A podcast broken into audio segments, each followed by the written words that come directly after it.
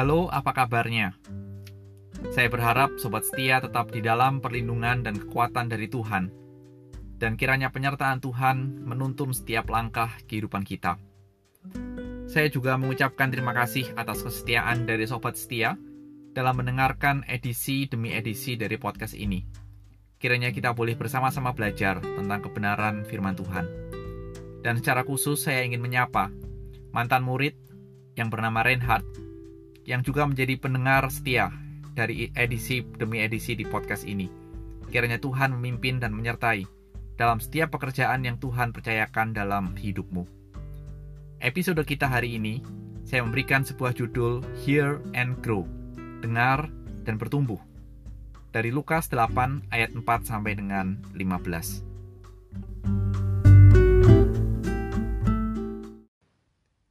Ketika orang banyak berbondong-bondong datang, yaitu orang-orang yang dari kota ke kota menggabungkan diri pada Yesus, berkatalah ia dalam suatu perumpamaan.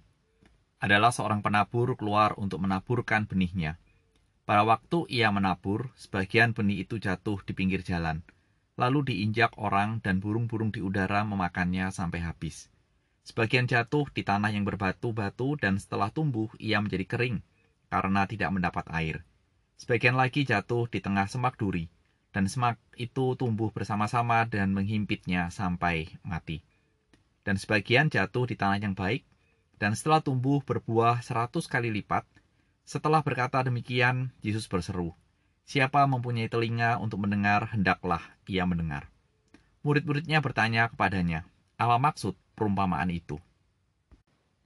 Lalu ia menjawab, Kepadamu diberi karunia untuk mengetahui rahasia kerajaan Allah, tetapi kepada orang-orang lain hal itu diberitakan dalam perumpamaan, supaya sekalipun memandang, mereka tidak melihat dan sekalipun mendengar, mereka tidak mengerti.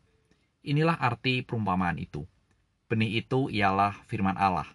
Yang jatuh di pinggir jalan, itu ialah orang yang telah mendengarnya, kemudian datanglah iblis lalu mengambil firman itu dari dalam hati mereka – supaya mereka jangan percaya dan diselamatkan. Yang jatuh di tanah yang berbatu-batu ialah orang yang setelah mendengar firman itu menerimanya dengan gembira. Tetapi mereka tidak berakar, mereka percaya sebentar saja, dan dalam masa pencobaan mereka murtad.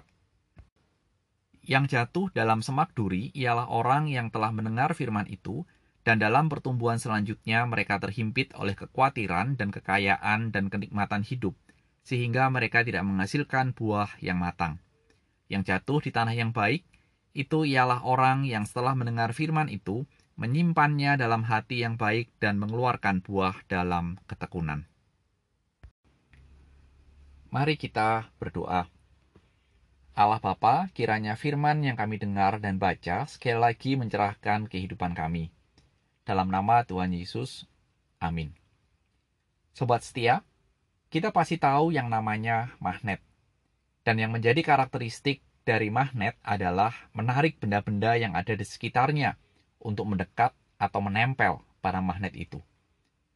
Tuhan Yesus bila diibaratkan adalah magnet yang memiliki daya tarik yang sangat luar biasa dan besar.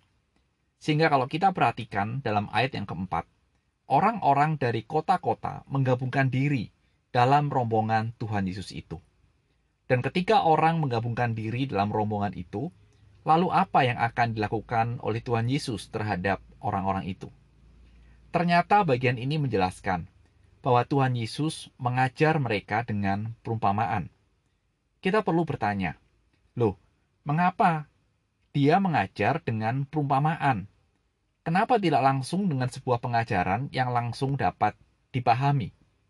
Ternyata dalam bagian ini kita bisa menemukan bahwa tujuan Tuhan Yesus mengajar dengan perumpamaan adalah di ayat 10. Bagimu itu telah diberikan untuk mengetahui rahasia kerajaan Allah. Tetapi selebihnya itu dalam perumpamaan, agar mereka melihat mungkin tidak melihat dan mereka mendengar mungkin tidak mengerti. Sehingga arti sederhananya adalah Allah akan memberikan pengertian kepada umatnya dan tersembunyi bagi yang lain. Itu adalah pemahaman yang saya bisa utarakan. Lalu apa yang disampaikan oleh Tuhan Yesus melalui perumpamaan penabur ini? Ini adalah sebuah cerita yang saya yakin sejak kita ada di sekolah minggu, kita sudah mendengar. Dan saya yakin sudah berulang kali kita membaca. Oleh karenanya, mari kita fokus kepada satu hal, yaitu adalah yang dikatakan benih yang adalah firman Tuhan itu. Mari kita fokus kepada bagian ini. Dalam konteks perumpamaan ini, kita bisa melihat bahwa benih paling tidak kita bisa pahami menjadi tiga poin. Di mana benih yang adalah firman Tuhan itu memberikan kehidupan kepada mereka yang mati secara rohani.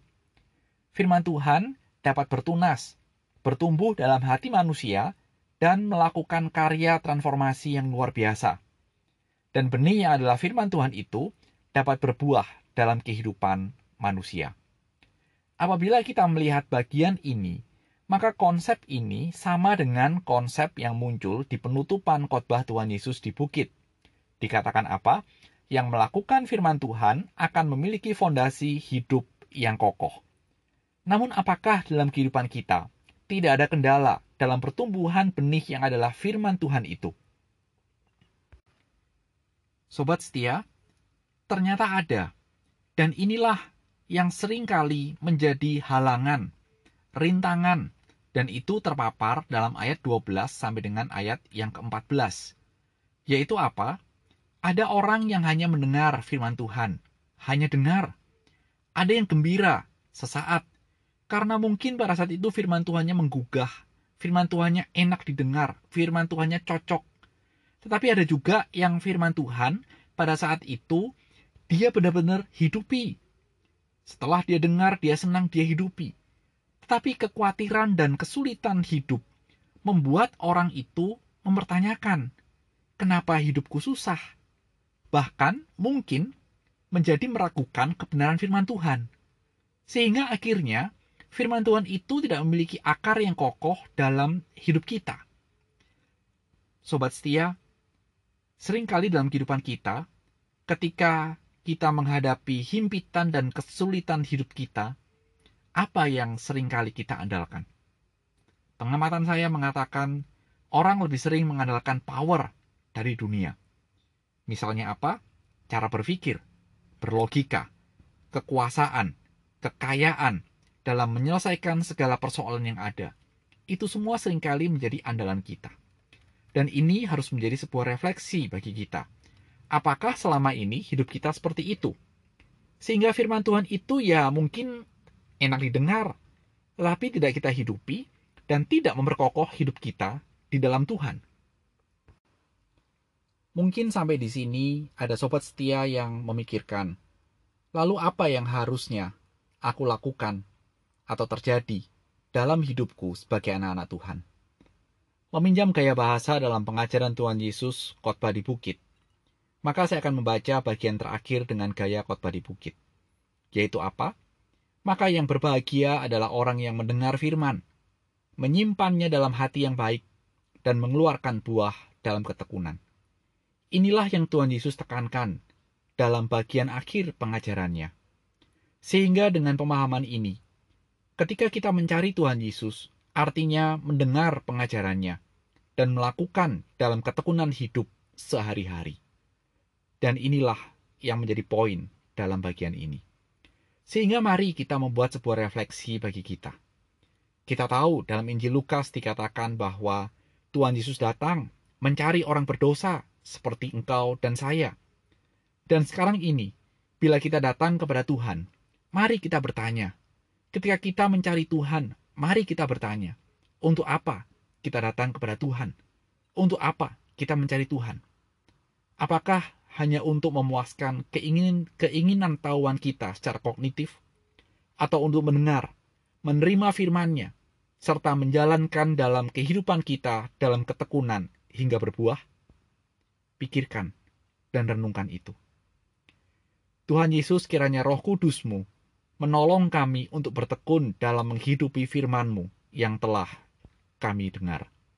Amin.